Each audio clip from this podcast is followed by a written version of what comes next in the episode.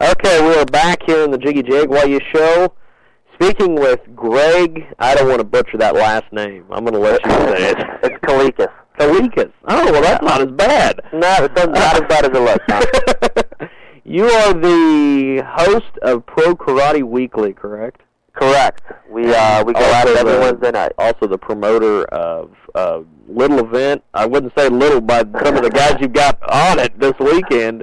Uh, or is it next weekend?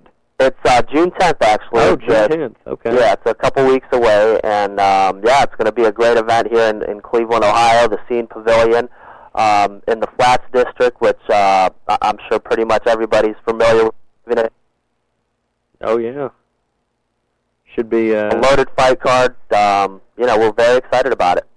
Uh, give us a little rundown on it. Just.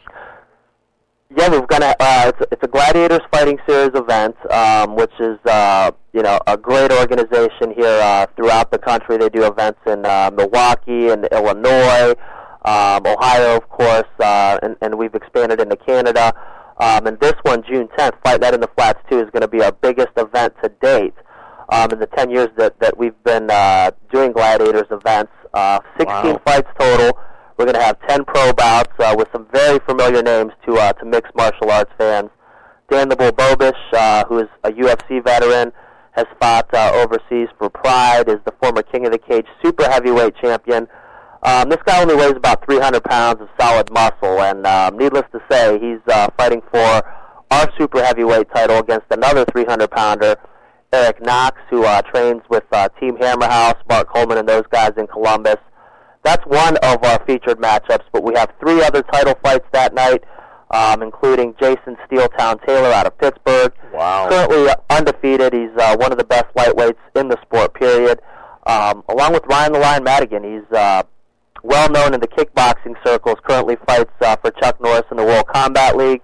He's decided to make the crossover and, and uh, compete in mixed martial arts, and he's making his debut in the cage on June tenth. Wow. I, I'll tell you, that... that Bull Bobish guy. Wow. I've seen that guy fight a few times. He is somebody you do not want to be scrolling with. Yeah, he's uh, he, he's a fierce competitor, and um, you know, he was a two-time All-American wrestler in college, and um, you know, you, you really couldn't find a better fit for uh, for his personality, and uh, obviously his look is is perfect for the sport. We're just you know thrilled to have him on the card, and um, you know, like you said, anybody that's seen this guy fight. Um, you know, knows that it, it's definitely worth the price of admission just yeah. to check this guy out in action. How did you guys secure his services for this thing? Well, luckily, um, Dan wor- uh, lives and trains in Cleveland, Ohio. Oh, um, really? So, yeah, we've been fortunate enough to have uh, some ties to him throughout the past few years. Of course, he's been on P K W to promote events, and uh, you know, with this being right in his backyard, it was it was kind of uh, mutually beneficial. Of course, he gets to fight in front of his hometown fans for a title, and um, you know, we get a world-class caliber fighter on our card, and, uh, of course, everybody wins, the promoters, the fans, and uh, and Dan. So, like I said, we're we're pumped about it, and uh, I can't wait for June tenth to get here. Is this gonna is this event just going to be exclusive? You got to be there to see it, or are you guys going to do some type of D V D or online? Oh, yeah, it'll, it'll definitely come out on D V D. Um, we've got a production team, uh, a great production team, and all of our events are released on D V D, so that'll be available uh I'm guessing probably towards uh, September, October of this year. Um, we are also working right now to try to get uh, a deal done with the Sports Talk Network um, and possibly webcast the fight for the fans that, that might not be able to make the trip into Cleveland. Nice. Um, yeah, we don't know if that's going to get done in time for June tenth, but definitely by uh, our October and December shows we'll have that uh, available for the fans. Wow. You guys, you've been promoting this event for ten years, you said? Well, this is our second show in Cleveland, but uh, the Gladiators Fighting Series, Duke Roufus, uh, former oh, okay. boxing world champion, uh, yeah, he founded this series ten years ago. It started, in, excuse me, in Milwaukee. Um, you know, at, at that time it was all kickboxing and uh, you know higher level kickboxing, a lot of K one fighters and whatnot. Um, and over the years, it's kind of evolved into uh, you know in, into both. Really, we do kickboxing um, as well as mixed martial arts now, and of course with M M A being uh, as big as it is nationally, yeah. and you know, with television exposure, it's worked out well for us. So, um, with this, how many events do you promote a year? Um, the Gladiators Fighting Series does uh, between ten to fourteen events nationally, well, internationally, actually, yeah. uh, throughout the year. We do four here in Cleveland, um, two of them at the uh, at the Outdoor Pavilion, which, uh, again, we're doing here June tenth, and then we do two indoor shows in Cleveland.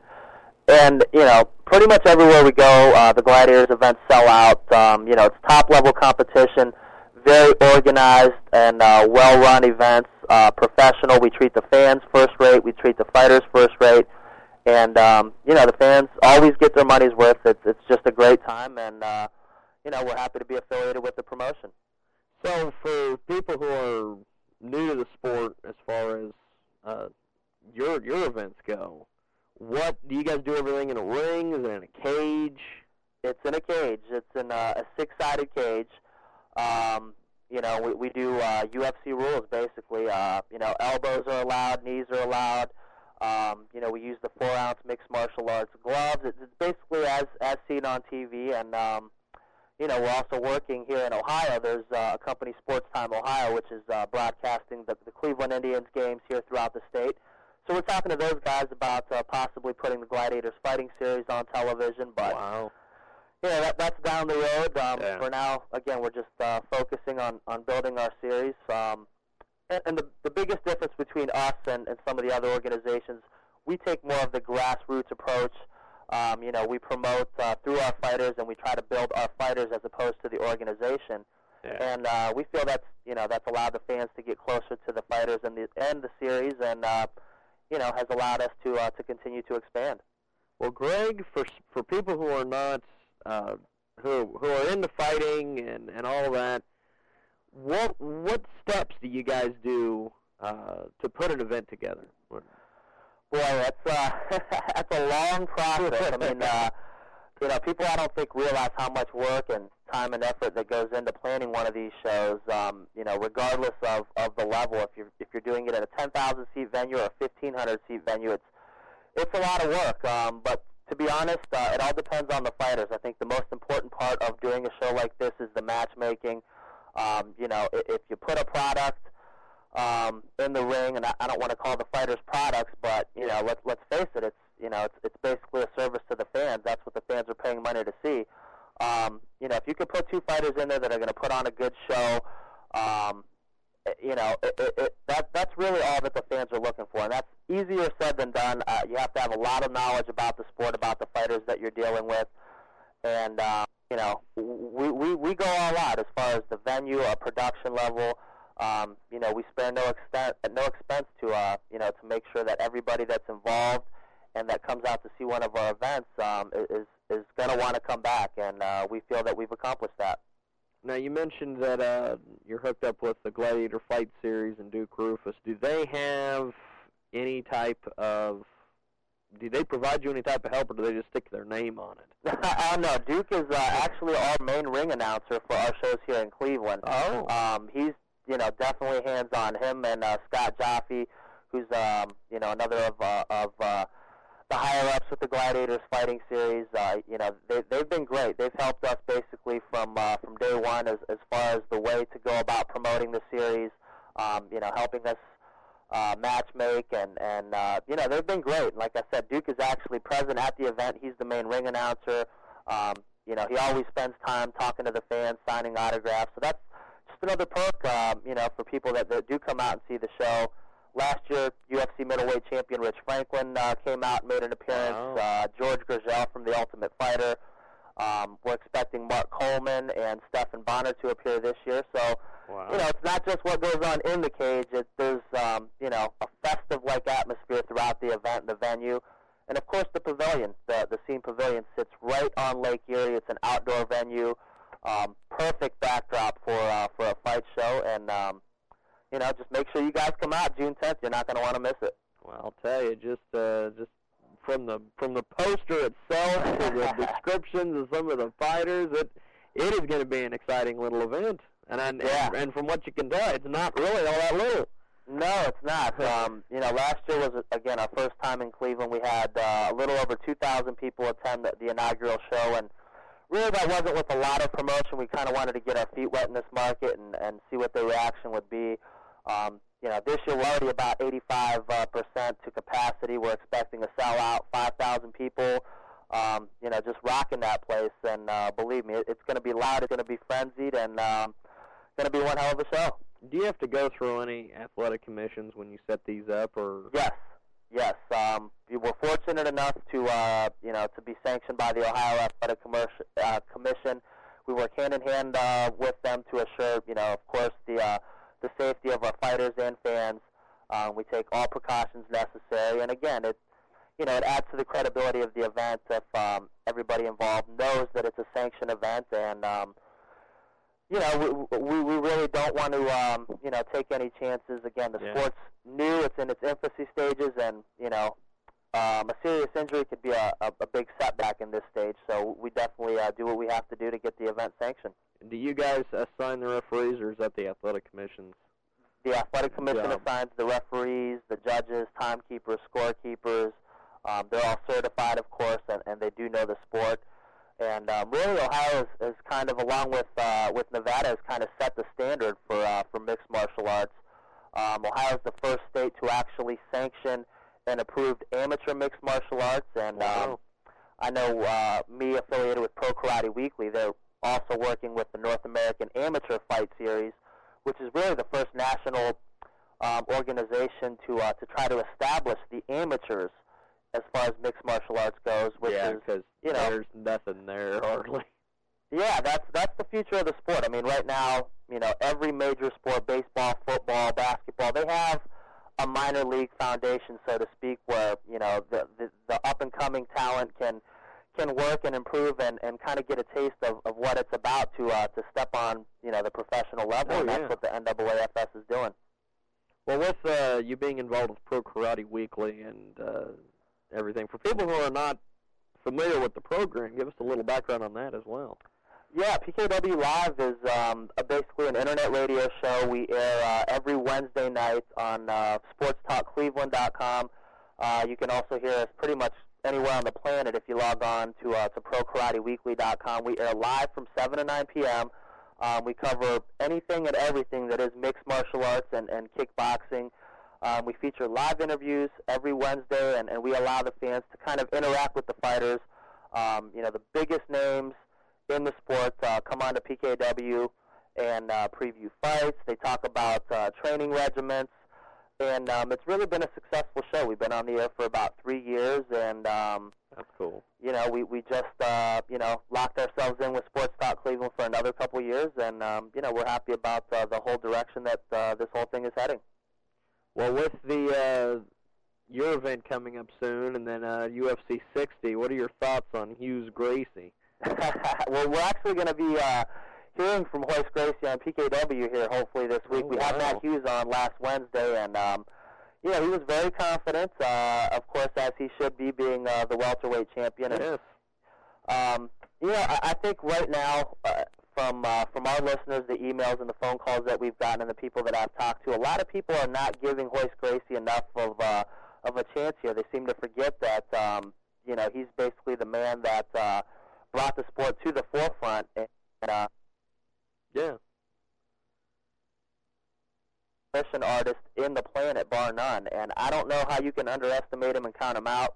Matt Hughes is a great, great champion and um, has redefined uh, the welterweight division. But I look for this to be a really close fight, and um, I would not be surprised if uh, Royce Gracie hung in there long enough to, uh, you know, to, to, to allow Hughes to make a mistake and possibly win by submission. Well, so this is what uh, John McCarthy of the Ultimate Fighting Championship brought up last week. We talked to him, and that is that Royce, you know, everybody's not giving him enough of a shot on this. Right. It just yeah. seems to be uh, a thing. I don't know if it's the fact that, because I've talked to some people at my local gym, and they're like, what? Um, they mention uh, Hughes Gracie, or I mentioned Hughes Gracie just in talk, and they're like, Gracie, what is he, sixty? Not quite, but uh, he, he's, he's definitely getting up there. But, you know, people tend to forget Royce is not, um, you know, just he didn't go away after uh, the early U F C. Well, see, and, this and, is the thing. A lot of people that, that aren't involved with the sport don't realize he went to Pride. He went to K one. Right. Granted, some active. of those fights were a little strange, the, uh, the Akibono fight and some of these others, but... Yeah, I mean, he's still, you know, he he's he's been tested. He hasn't been tested the, the way that Matt Hughes has, but uh, believe me, Royce is going to be ready for this matchup. And uh, forget what the odds makers say. I, I know. Um, I think bet on fighting dot com opened the uh, the odds for this fight at, as Hughes uh, being a three to one favorite. Um, oh, I, wow! I don't see it right now. If you guys are in, into the M M A gaming, um, you know, go go lay some money on Royce, and um, you know, I think he's got a, a really good chance. I, I see this as a fifty fifty fight, and um, you know, I'm, I'm definitely looking forward to uh, seeing how it plays out Saturday night. Do you think it's a case? And John McCarthy wouldn't really get into this, and I can see why he wouldn't get into this, because this is sort of borderlining bashing Zuffa, but I find it strange just from the the old, and, and I kind of look at it like with uh, Vince McMahon and what he did with uh, W C W in professional wrestling. It seems like that U F C, the new U F C, Zuffa has been trying to, like, I don't know if you'd say kill or destroy the old guys from the, the the company, but it seems like they brought in Shamrock, and he got his ass beat by Tito. Then they brought in Tank, and instead of putting Tank in there with these brawlers that people want to see and that they have on their roster, they went, oh, jiu-jitsu guys. Yeah, I think there's a little something to that. Um, like you said, I think with the new U F C, they are trying to take a little bit away from the W W E. Um, and I think yeah. they need to, as far as building, you know, personas for some of the fighters and whatnot.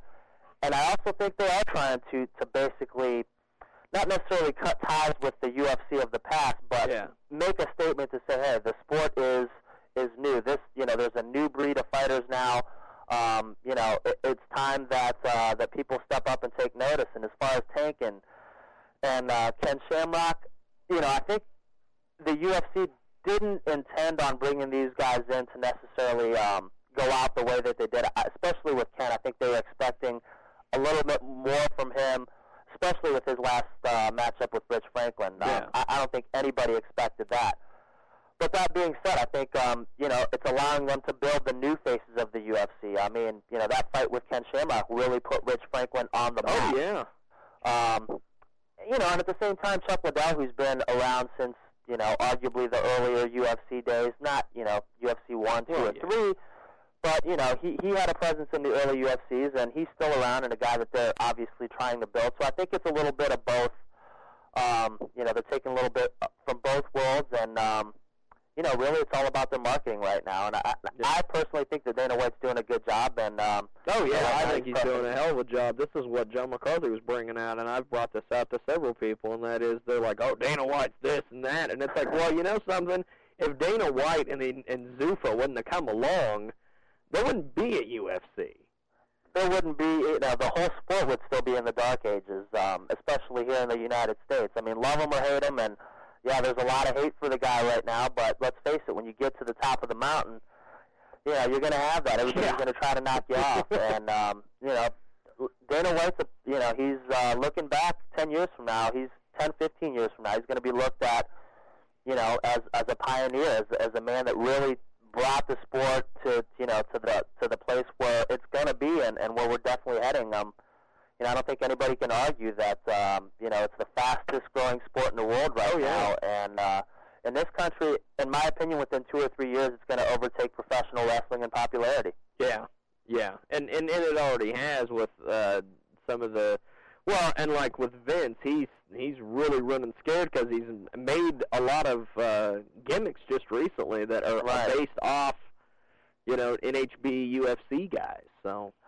yeah, there's no doubt. Vince is, uh, is feeling the heat, and um, you know, I have some connections to uh, to some guys that, that cover professional wrestling, and they're definitely, uh, you know, Vince is worried about uh, the mixed martial arts, yeah. as he should be, um, yeah. you know. And now that, that we're starting to see again the U F C building personalities a little bit, um, you know, I, I think the fans have, uh, you know, are going to be crossing over by the hordes, and, and I can understand why. It's a great sport, and um, you know, there is nothing more exciting and more pure than uh, than mixed martial arts. Do you think that uh, Zuffa and the U F C should go back to the dramatic entrances that they had at one time, or do you think they should just keep it like they've got it, where it looks like professional boxing? Um, you know what? I I, I kind of miss the dramatic entrances a little bit, and it's, it, I think they should take a page from Pride's book when it comes to uh, oh, yes. the ring entrances. I, you know, anybody that's watched the Pride pay-per-view, um, you know, that's half the show is, is the guys making the the walk to the ring, and you can really feel the energy in the crowd. I do like, you know, the way that the U F C stepped in and, and took care of, uh, you know, a lot of the post-fight speech and hype. Yeah. That was unnecessary, but you know, the walk to the ring. thirty billion sponsors. uh, you know, the walk to the ring is is a build-up. I, I really would like to see, you know, a little bit more showmanship. Um, you know, but in the end, it's all about what goes down in the cage. You know, between the ropes, any way you want to look at it, it's about yeah. you know the fighters themselves and uh, their ability to bang. And um, you know, the crop of fighters that are coming up here in the next four to five, even ten years, it's really going to be scary. Well, you guys cover on Pro Karate Weekly more than just U F C. You cover kickboxing. And what what are your thoughts, excuse me, on, like, K one? Well, I'm a huge K one guy, um, you know, and I, I love kickboxing. I love K one, honestly. Um, right now it's just a bad situation for them. Um, you know, and yeah. that's coming off the most entertaining tournament that the K one has ever done here in the States just a couple weeks ago in Las Vegas. But right now, everybody's talking mixed martial arts, and um, you're starting to slowly see K one, uh, you know, dip their feet into the mixed martial arts pool as well. Yes. They're starting to, you know, slowly promote uh, mixed martial arts events with Heroes and, and now Strike Force on the West Coast. Um, you know, but being with P K W, we get a chance to cover a lot of uh, a lot of the smaller, you know, regional events, and, and we really get yeah. a chance to see some of the fighters that are on, you know, the second or third tiers that are close to breaking through, and that's why I can say the talent pool is, is just unbelievable out there. And I think, um, you know, the fighters that we're going to start to see break through in the next few years, it, it's just going to be uh, even that much more exciting for everybody. Well, with the uh, K one event, whenever I talk to people about K one and they and they talk about the K one U S A events and everything, the one name that always gets brought up is Michael McDonald. Why yeah. is this guy never able to break through? He's never been able. He he wins the U S A stuff. Hell, well, a couple of years ago, they had a tournament from what you know. You could I I don't know if if you guys had that opinion of this, but it seemed like they held a tournament just so he could be in it. uh, you know, I've heard that before. A lot of people seem to think that, uh, you know, especially over the past few years, that, you know, K one was kind of catering towards Michael McDonald and Carter Williams and, and yeah. you know, the two North American stars, uh, you know, potentially that had the hope of bringing the title here. But, you know, with Michael McDonald, I, you know, I, I just think it's a case of, you know, on the world stage, he's, he's a little bit overrated, and I love him. Yeah. I think he's a hell of a fighter. You know, but fighting guys here in the States and in Canada, it's, it's a totally different ballgame when you fight guys from Holland and, um, oh, yeah. you know, and even Japan. I mean, you know, the talent pool overseas is, is just head and shoulders above what it is here in North America. Um, and I think you see that. Once he does make it to the Tokyo Dome, regardless of who he's matched up with, and I think he's had a little bit of bad luck, too, along the way, but, um, yeah. you know, the Ray Seffos, the Remy Bonjanskis of this world, I think are just a little bit on a higher level than uh, than a fighter like Michael McDonald. Yeah. But very entertaining, and um, like I said, I love the guy, and uh, you know, the Black Sniper has certainly made for uh, some great K one memories. Well, I've always wondered, he goes from, he wins the U S A event, and then I never see him at the the Tokyo show. It, it, does he lose somewhere along the way? Or yeah, there's another step in between. Like he drops out. Well, he's had, again, he's had some bad luck with injuries, too, that have yeah. actually caused him uh, in the past to withdraw. But, you know, once you win a K one U S A tournament here, it's, you know, you're not automatically seeded to fight in Tokyo for the finals. There's one okay. more step, um, you know, and, and on occasion he's, he's you know, kind of fallen off at, at that second step. But, uh, again, it, it should take nothing away from what he's accomplished. I mean, the guy's won, you know, sixty-some-odd fights. He has oh, uh, yeah. against the best in the world. I mean, he's beaten Mirko Krokop, which is an accomplishment yes. in itself. So. yes, that is that is quite a name when you think about the the guys that he's beaten, and that that one name pops up there. Yeah. What do you to be on? Go go ahead. I, I was just going to say, to be honest, to me, a bigger disappointment has has been Carter Williams. Um, You know, here's a guy that they came out his first year, broke through, winning the K one Vegas tournament, beat Michael McDonald, yeah. beat Rick Roufus, the legendary yeah. Rick Roufus in the finals, and really has never been able to live up to the expectations. Um, you know, there's a fighter with all the talent in the world, but, um, you know, to really break through, whether it's mixed martial arts or kickboxing, you get to the point where a lot of the fighters are really on the same level as far as talent. It's what separates, you know, the A-level fighters from the B-level fighters. It's what's between yeah. the ears, and I hate to say it, but I think Carter's biggest, uh, you know, fallback was his mental focus, and I, I just don't think he had enough upstairs to uh, to allow him to really take that next step. Yeah, well, I'll tell you, he's a he's a great guy, great up-and-comer, and I I wish he'd get it together. He's running out of time. I don't even know if you can call him an up-and-comer anymore. Well, see, that's the thing. Uh, you look at some of the, uh, we mentioned Pride earlier. What, what do you guys, I, I always ask this to every M M A guy that I ever talk to. What do you guys think of Bob Sapp? Is this just the greatest story ever or what?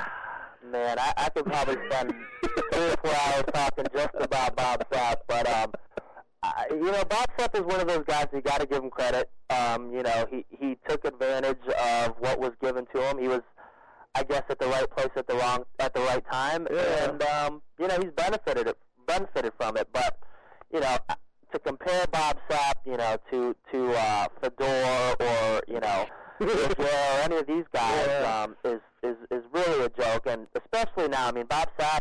I don't know if you guys are aware of this, but he pulled out of uh, yeah. There's a rumor he's going to Pride. Well, he's been in Pride. Um, oh. You know, he's fought in Pride before, yeah. and he actually was supposed to fight last weekend in uh, in Holland against Ernesto Hoest, and um, was actually in the building and pulled out of the fight. Apparently, he wasn't happy with uh, some of uh, you know some things that weren't in his locker room or whatever, and he just you know up and left uh, left the building about two hours before the fight. So right now, he's looking at possibly a, a lifetime ban from K one.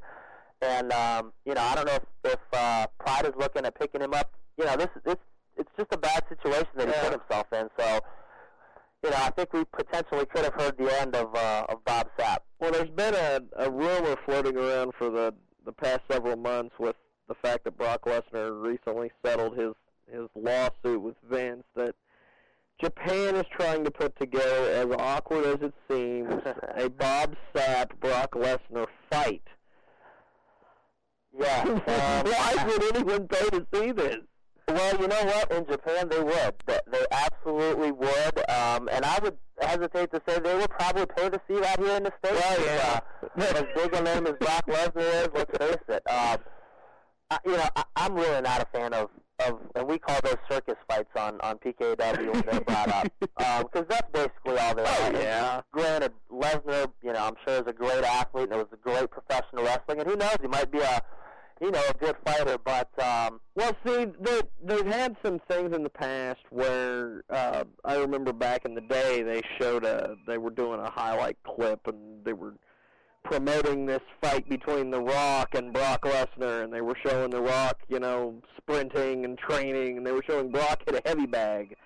And he just wasn't connecting with decent shots, and I thought, oh my God, what is this? And then when then when there was rumors coming up, oh, Brock wants to do M M A. I'm like, okay, he he's a great athlete. He's a former N C double A wrestling champion, but he's going to have to know a little bit more than wrestling to get the job done. Yeah, I mean, you would think they learned from the Sean O'Hare experiment. um, yeah, oh, that maybe, guy. That's, maybe that's not the way to go. But again, I mean, you never know. It, it, Daniel Puder, who I'm I'm sure uh, wrestling fans are familiar yeah. with, and. Um, who happens to be a friend of mine. Yeah, that's a different situation. I really believe that um, Daniel Puder could be successful in professional wrestling as well as mixed martial arts. Oh, yeah. he's, he's come up with a mixed martial arts background. He knows jiu-jitsu. Um, it's easier for him as opposed to somebody that's coming in with, you know, just wrestling or even yeah. a box. I mean, there's been a lot of boxers that have tried to cross over and do kickboxing oh, and yeah. mixed martial arts. It's just a very difficult transition. But at the same time, for K one, it's a brilliant business move. You know, you're going to be tapping into millions and millions of fans that are going to want to watch this just for the fact that Brock Lesnar's participating. So, you know, obviously it's a move that if they can make, they have to make. Um, business. Yeah. It's it's just a, a, a really strange move. Yeah, yeah. Well, I you, you bring up uh, Daniel Puder. I would I would have loved to see him do more in professional wrestling. I there's a lot of people that share the belief that when he had the opportunity, he should have broke Kurt Angle's ankle. Uh, yeah, we talked to Daniel about that. And looking back, he, you know, I think he wishes that he would have. Um, and I think the W W E dropped the ball on, on Daniel. Um, obviously, he was a popular figure. I mean, you know, look at all the votes he, he had done just to win the uh, Tough Enough contest. And, you know, he's got the persona. He's got the mixed martial arts, the potential U F C twist that they could have built on. Um, you know, so I don't know what happened. You know, there was a lot of stuff behind the scenes um, you know, that we're not privy to, but uh, I agree with you. I think Daniel would have been a perfect fit, and timing-wise, you know, the, the W W E just blew it. Now, hopefully, yeah. um, looks like Strike Force is going to be capitalizing off of it. I would have liked to see him possibly in the Ultimate Fighter house, but I don't know. That would be really way too much. I, I know a lot of those guys that have been on there have got a little bit of M M A experience, but Puder would have just, I think, blew him all away. Yeah, Daniel would have been a good fit. Um, I, I think, um, you know, with his ability and, again, his personality makes for great television. I think he would have been uh, a good fit to the Ultimate Fighter household. But uh, and, and I know for a fact that they were actually talking to him about uh, possibly being on the cast of Season two at the time. Wow. But uh, for whatever reason, it didn't work out. And, um, you know, I don't think Daniel's going to complain. I think he's in a good position right now. Strike Force, you know, there's oh, yeah. eighteen thousand fans to their last show. Um, and I think really, you know, going back to Scott Coker, he's smart when it comes to being able to, you know, to, to build a star. And I think he's got one in Daniel Puder, and we'll see what he does with him. That's great. I've enjoyed the conversation. We ran out of time. I will uh, get you an email this evening, let you know when it's going to air and everything. And uh, all right. Good luck with the event. Keep us updated on everything. I uh, certainly appreciate it, and um, yeah, we, uh, we we appreciate the exposure, and um, any fans that are interested and want to check out the fight card, listen to P K W Live, you can go to Pro Karate Weekly dot com and uh, get all your information online. Do you suffer from depression? Well, you don't have to. Not anymore. Finally, a non-prescription medical breakthrough. It's the Jiggy Jaguar Show. Jiggy Jaguar dot com. There we go. We are back here on the Jiggy Jaguar Show.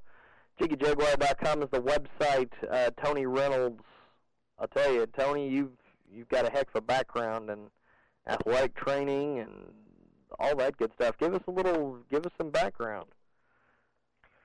Well, I uh, kind of got started in the industry back in, I think it was nineteen ninety-four. Uh, yeah. Just doing some personal training here in Terre Haute, Indiana. Uh, I worked for like the local Y M C A and, and a couple other little fitness facilities here in town, and I did that for about three years, and, and kind of didn't really enjoy it much. Uh, I just uh, there was something missing from what I was getting out of my clients, and yeah. uh, you know, I was in my third year of uh, my undergraduate degree at Indiana State in exercise science, and uh, I noticed that they were looking for help in our uh, strength conditioning program at the university, and. Uh, One of them, I just volunteered. You know, they uh, they didn't really have any money, and it was kind of a new program. Uh, they were on their fourth new strength coach, so it's kind of a developing program. And you know, I ended up volunteering probably thirty, thirty to thirty-five hours a week, and uh, really impressed the powers that be. And uh, ended up actually in Florida at the International Performance Institute doing an internship and took a job for rent. Uh, spent a year with them, and came back to town here and uh, got into a master's degree at I S U doing uh, sports biomechanics, and uh, ended up at Royce Coleman University as their strength coach. Wow. And it's been about two, yeah, yeah, it's been, it's been a long and winding road. Um, it's been about two years doing that, and uh, you know, there was just some kind of turmoil in the program over there, and they phased out the strength program to bring in more of a wellness program. And yeah. uh, I think that happened about two thousand two, and I just decided to go into business for myself, and, uh, you know, since then I've got a fairly, uh, a really good program, uh, running out of a couple facilities here, and, uh, you know, I'm now on the board of directors for the International Youth Conditioning Institute, or Conditioning Association, and, uh, just doing some other things, just trying to stay busy. Damn. heck of a yeah. heck of a journey, my friend. Yeah, yeah, it's it's, uh, it's been active. Yeah, been active. It seems like I'm not in one place for too long. You know. Well, that's yeah. not that's not a bad thing. Sure, sure. Keep uh, my mind going. There you go. Um, the the website, P S S athletics dot com. Uh, what can people expect when they when they go to the website? You know, there's there's a lot of different things on there. Um, you know, I'm I'm big in education. I've got a lot of articles there, uh, theory and philosophy of training, or you know, at least my theory and philosophy on training, which you know, I've been told tends to be a little bit unique, uh, very practical but unique. Uh, and I've got a lot of articles and different information on my website. Um, and I've created some ebooks and I've got some software that I've had created, and some D V Ds and stuff like that with uh, just training, different training techniques and things that uh, people can look into and purchase on my website if they like. And then I can sign up for my newsletter. Um, I usually try to send a newsletter out about every month, month and a half. And, you know, I try to get good information out to my people. It's not just a newsletter with a sales pitch in it. You know, yeah. uh, my goal in life is to better this industry. You know, I mean, I think in a lot of ways that we we're, we're floundering as professionals, and we're refusing to look at in the future and see that a lot of things that we've done in the past is, is just not appropriate. And, you know, I'm trying my best to, to help advance the field, and that's really the goal of my website in a lot of ways. Yeah, you've got a. Uh... a book on there, or I, th I think it's a book, uh, Ultimate Six-Week Training Program. Give us a little information on that. Well, um, that is actually a free uh, a free training program. If you sign up for my newsletter, you get it. It's a uh, program that I've used with a lot of my athletes for a while. Um, and I'm a big advocate of, of using bands and chains and a lot of kind of powerlifting techniques and a lot of different things with my athletes. And uh, the protocol utilizes a lot of that. Um, it's It's a four-day-a-week, six-week program, and it's, you know, it's got everything in there. It really defines out the exercises and everything like that. And, you know, I, I, I've got that as a download because I, I want people to kind of see what's available. You know, I want people to see there's alternatives to kind of traditional methods of training and, and get interested in the things that I, I like to kind of preach, and, and hopefully I can create a better relationship with people. So, you know, you sign up to my newsletter, you get that for free. Wow. You've got uh, all sorts of different things on the website. I noticed you've got a, a vertical jump manual.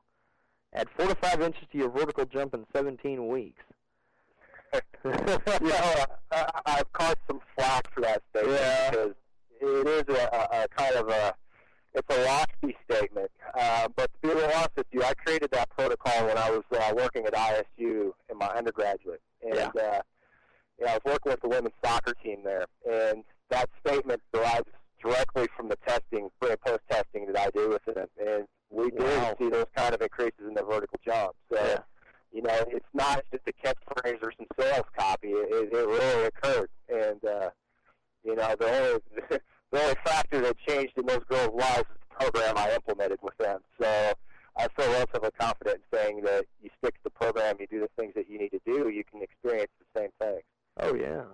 Well, I'll tell you, I, we talked to, uh, oh, I can't remember the gentleman's name. He was, uh, he had plyometrics. It was, was his was his big training method, and uh, I tell you, that that seems to be the the big thing. People wanna they wanna add some hops to their vertical sure. jump. Sure. Well, you know, once again, I tend to have kind of a obscure perspective on on training athletes, and uh, you know, there's. I, I think in a lot of ways people don't understand plyometrics and they don't understand how or why they implement the things they do. Yeah. And, uh, you know, my program that I have there, it, it's got some explosive-type training. I wouldn't say it's got plyometrics in it. Uh, but a lot of the young athletes, and even the kids got into the college level, they lack one thing, you know, fundamental strength. Oh, yeah. You know, it doesn't matter how springy you are if you don't have the strength to control your body. So... You know, I think a lot of what that program really, how come it's benefit people so much is it, it gets them strong in the correct places. Yeah. And, uh, you know, it, it's it, it's it's made a huge difference for a lot of people. So, um, you know, it's not something where you're going to be like, well, you know, I'm not doing a thousand contacts every day. Well, I'm not going out and jumping a thousand times. Well, it's not always necessary. Yeah. So, so it's probably a little different from what the average person sees in a vertical jump training program.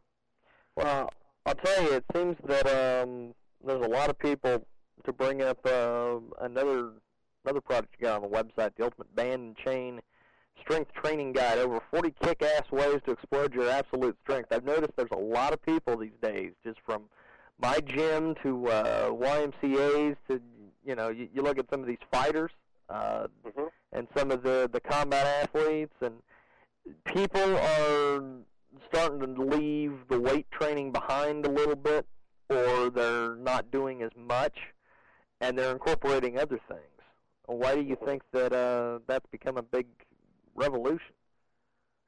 Well, you know, this is good and bad. I, I think people tend to like to jump on bandwagons, you know, and, and there's there's some research out there, and there's some people who tend to really say that functional training involves, you know, getting away from the machines and getting away yeah. from a lot of stuff. And I agree to that to some extent, but uh, you know, I, I think a lot of this stuff is just so new to the industry that people find it interesting, and and you know, it's the next greatest phase. You know, it's yeah, it's here. It's, it's you know, it's like Atkins was a year or two ago. You know, yeah, the greatest thing, and, and you know, I I think we're this industry's very cyclical. You know, people are going to get back to uh, getting in the weight room and, and moving weight, and uh, you know, they're they're going to get they're going to get that type of training and, and physical therapy and stuff like that. And yeah. I'm not saying it doesn't have its place and its purpose, but I, you know, get strong sometimes. You know, yeah, there's something to be said for for moving some weight around. Um, you know, I think that's kind of my my philosophy on why it's gotten so popular. Uh, but I think it's like anything, use it in moderation. You know, don't overdo it, and, and it can be very beneficial. But when it's the main focus of what you're doing, you're missing a large component of what needs to be addressed. Yeah. Well, with the uh, give us a little information on the uh, Ultimate Band and Chain Strength Training Guide. Well, you know, like I said, I've got uh, I've, I've really got kind of an expansive history of where I've been and what I've done. And yeah. uh, you know, I, I, one of the things I've really gotten involved with has been powerlifting and, and, and doing band and chain training uh, myself, and and even the vertical jump manual's got some of the, the, the jump stretch band training in it, where you attach yeah. elastics to the bar and. And you got elastic resistance in addition to the free weight resistance. And uh, I, I got really interested in that in my undergraduate. I did my master's degree. I actually studied it and uh, studied power outputs and accelerations and velocities and stuff like that. And, and come to find out that adding bands and trains to the to the bar or dumbbells or whatever is actually a, a very incredible tool that you can use to make people more explosive and, and make them stronger in ways that, you know, traditional free weights won't. Uh, and that video was actually a lecture I did in Connecticut to about six hundred people on different ways to implement bands and chains in your strength training, uh, yeah. kind of things outside of powerlifting. You know, they tend to be three-lift oriented. You got your, your bench press, your squat, your deadlift. Well, there's just so many other things that you can do with these really cool big rubber bands and chains. So, um, you know, that, that video kind of, it, it was the video of my lecture, and I talk about the practicality of using the bands and chains, and then actually show a ton of different exercises that you can do um, in any weight room or without a weight room uh, with, with stuff. Yeah. Well, I'll tell you, it's a, uh, it's a great, great method.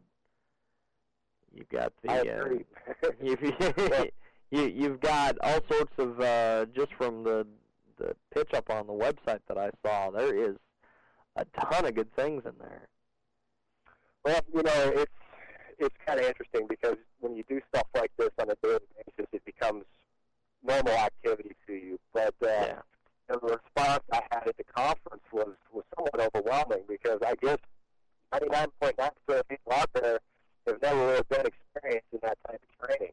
And, uh, you know, for them it was really cutting-edge, unique, innovative stuff, and the emails and the information I've had back from the people who bought that D V D has just been nothing but a positive.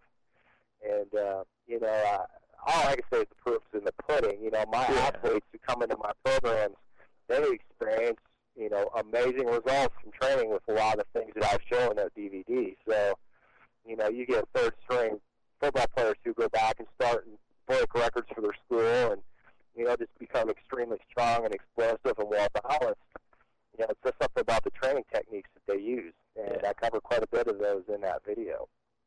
Well, how would, um, to, to bring up the, the whole thing with bands and uh, alternative ways of training, if somebody, let's say, wanted to, uh, well, let's say you're you're a boxer and you wanted to improve your punching power, but, you know, you, you'd done the weights, you'd done all the, the other things, how would bands and things of that nature uh, help, or would they help? You know, I, I've I've actually uh, I wrote a program for a boxer about a year and a half ago, and we did implement some of the band training in there. And uh, one of the things, from kind of a scientific perspective, that makes the bands and the trains such a positive tool to use is, you know, the humans humans are able to produce more force at end range of motions than they are at beginning range of motions. That's why we have human strength curves. You know, and if you take something like a bench press, you know you can lock out more weight than you can push off your chest. Yeah. You know, it, it, and they call that a strength curve. And all a strength curve is is a representation of how much force you can produce through a given range of motion.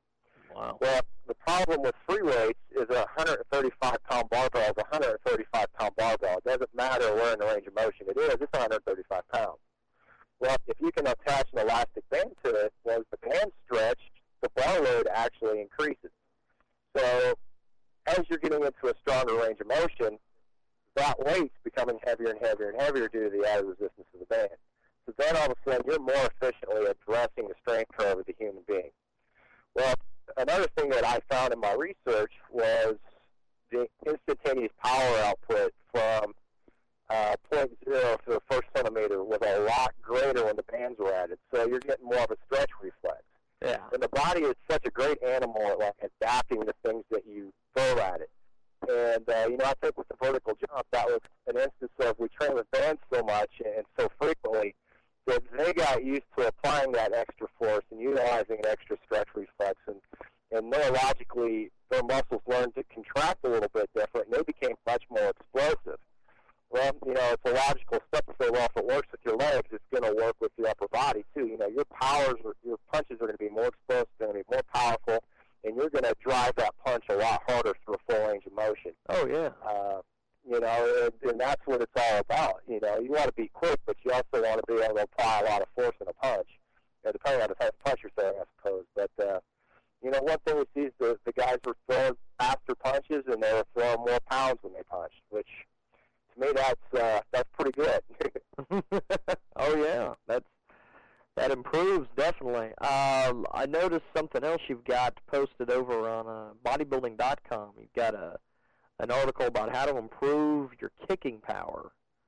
Sure. Uh, give us some info on how you came to write that.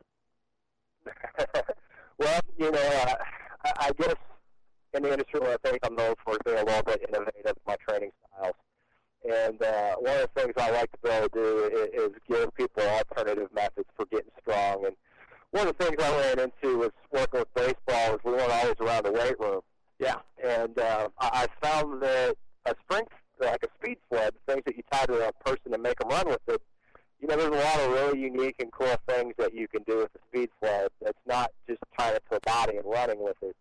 And, uh, you know, I, I actually did some uh, training with Lee Simmons and Dave Tate in in, uh, in Columbus, Ohio, and they were showing me wow. some upper body stuff that they do with their sleds for recovery.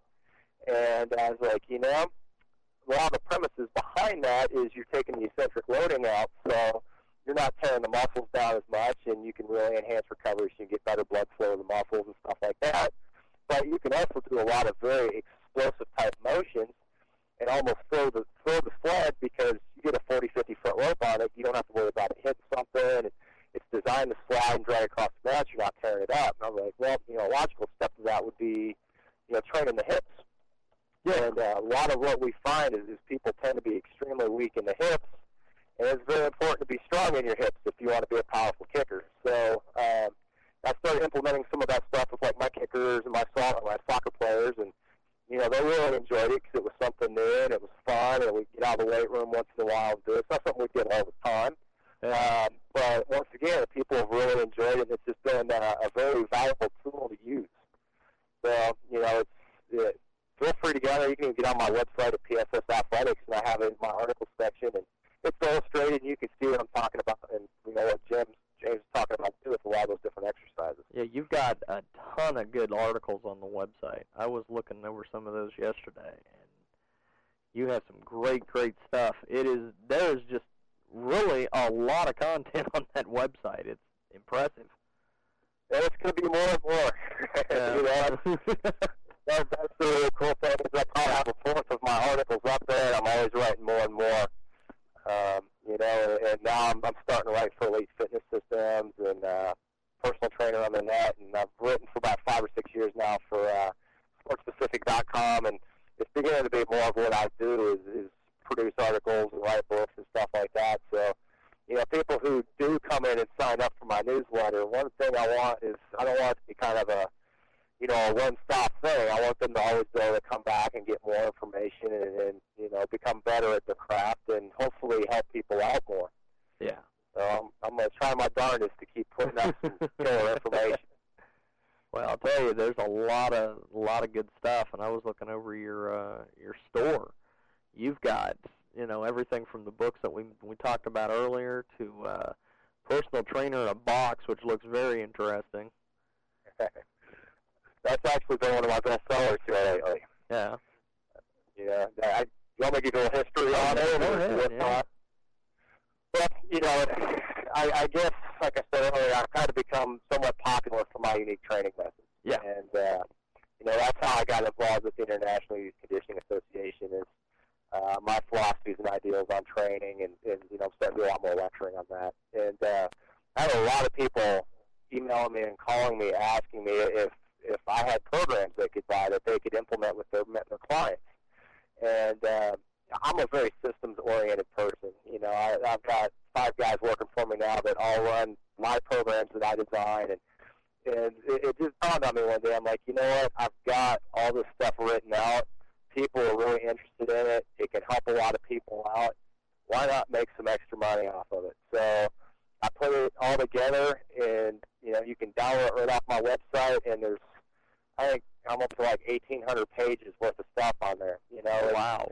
Pages and pages and pages and pages of training programs. There's diet plans that I use with my clients. There's testing forms. And every yeah. time I create a new program or a new testing form or something like that, I put it in there and I include it. And uh, once you buy it one time, you never ever pay for another update. You know, so the people yeah. who bought it, whether it's a thousand pages, or, you know, they've got nine hundred more pages since they purchased it. Wow. Yeah. Yeah, yeah, it's it's a project, you know, and I, I really do plan on making it the best the best system that somebody can buy. That is my goal. Yeah. Um, well, let's say uh, it sounds a very very unique thing, and because a lot of people they they'll get the uh, you know the the basic packages and things from different people and. They get what they get, and that's it. And you're adding all sorts of things to it all the time. Absolutely. Yeah, yeah, I, keep plan on, uh, uh, I plan on adding, um, you know, a lot more on the nutrition and meal plans and stuff like that. And um, right now, it's it's basically geared more towards general fitness clientele. Uh, yeah. And eventually, I'm gonna start putting a lot more of my athletic protocols and stuff like that in there too. But I'm kind of pacing stuff that I add to it. I don't want to throw it all in there at one time and not have anything to add for a long time. So, yeah. you know, really, it's, it, it, in my long-term perspective, right now it's like eighteen or nineteen hundred pages of information. I, I plan on at one point in time having over ten thousand pages of stuff in there. Wow. You know, and, and really looking, looking at volume of stuff that we do and, and everything that I've got written down, that's that's not a stretch of the imagination. I mean, yeah. once I get everything written out and everything set up to fit the format of the product, it will be around ten thousand pages. So, you know, Man. by the time it gets to be that size, you know, I'm going to be charging upwards of a thousand plus dollars for it. Yeah. So, you know, if you're listening to this and you're interested, I'd step in now. Get it now, man. Sure, sure. You know, and one of the cool things about it is, I, I'm big into feedback, you know. I've already had three or four people in the last six months email me and say, well, you know, I'd really like to see something along this line of the program, and that's the next update. You know, I, I try to, if they want more weight reduction and they want this or that, I try to uh, cater to that. You know, it's going to help them out in the long run more if it's what they need. So, you know, I'm very open to people providing suggestions and uh, asking for different types of programs that may not be included. Yeah. Well, that's cool. Another one of your uh, programs on the website is Applied Strength and Conditioning uh, package. Is that geared towards more uh, powerlifting, strongman type athletes, or what's that geared towards? That's actually geared more towards uh, the fitness professional. Oh. Uh, the uh, the, the uh, strength coach or the personal trainer or even a physical therapist maybe, or, or a, uh, a certified athletic trainer that uh, wants to learn more about basically training in general. Um, it's me, um, a guy named Lee Taft, which you know, I, I'm sure a lot of your listeners are going to know who Lee Taft, yeah. Lee Taft is. He is uh, undoubtedly the most brilliant mind in the industry when it comes to speed development. Um, and, and then another gentleman by the name of uh, Bill Hartman, who, hands down, is the most brilliant human I've ever met in my life. Uh, he's a physical therapist and a strength coach, and generally has the most in-depth knowledge of how the body works uh, I've ever seen in a person. And um, it's kind of funny, I felt inadequate to be on the stage with these two guys. But anyways, um, you know, it, it was it stemmed from, we all spoke at a conference in Connecticut, and uh, after the conference got done, the three of us sat down at a table with, a, with some beers and just started talking. And uh, as we talked, more and more people came over and sat, started listening in. And one of the guys that was sitting there listening to us goes, "You know what? The last hour and a half that you guys have talked, I got more information and I found more value than I did this whole conference." He's like, "Wow, you know, it was just amazing to sit down and listen to you guys' three perspectives on things." And, you know, the three of us being kind of entrepreneurs looked at each other and said, hey, you know, there's a product here. So, you know, we met in Indianapolis, Indiana at a friend's house. We set up a video camera, and we spent four hours. Just, we did an hour talking about assessments, and then, uh, you know, how we assess people and, and the information that we collect for them before we even touch them. And then we started doing some of the assessments, and we got into the weight room and talked about, like, the finite parts of squatting and lunging and bench pressing and rotational loading and how to train in the weight room for correct uh, speed development out on the court. I mean, it's we covered a lot of really great information in four hours. So, you know, it's uh, they're not high-dollar productions in the sense that, you know, you're not getting something produced by Steven Spielberg, but you're getting a lot of amazing content. So yeah, you're getting great information. Very much so, very much so. And, you know, Bill Hartman just provides, you know, his assessments that he does on, on uh, Lee. He did some assessments on Lee on video. Uh, you know, I, I review that stuff all the time because, you know, he did a lot of hip assessment and different things to look for. And, you know, so many people got screwed up lower backs and problems with their hips that I review that all the time because there's just great information. And, uh, then, you know, we did we did a lot of discussion on, on squat techniques. We see so many people get injured and so many of the problems from people squatting wrong and lunging wrong. And uh, then we talked about um, some of the problems with this industry is we train everything in a horizontal plane.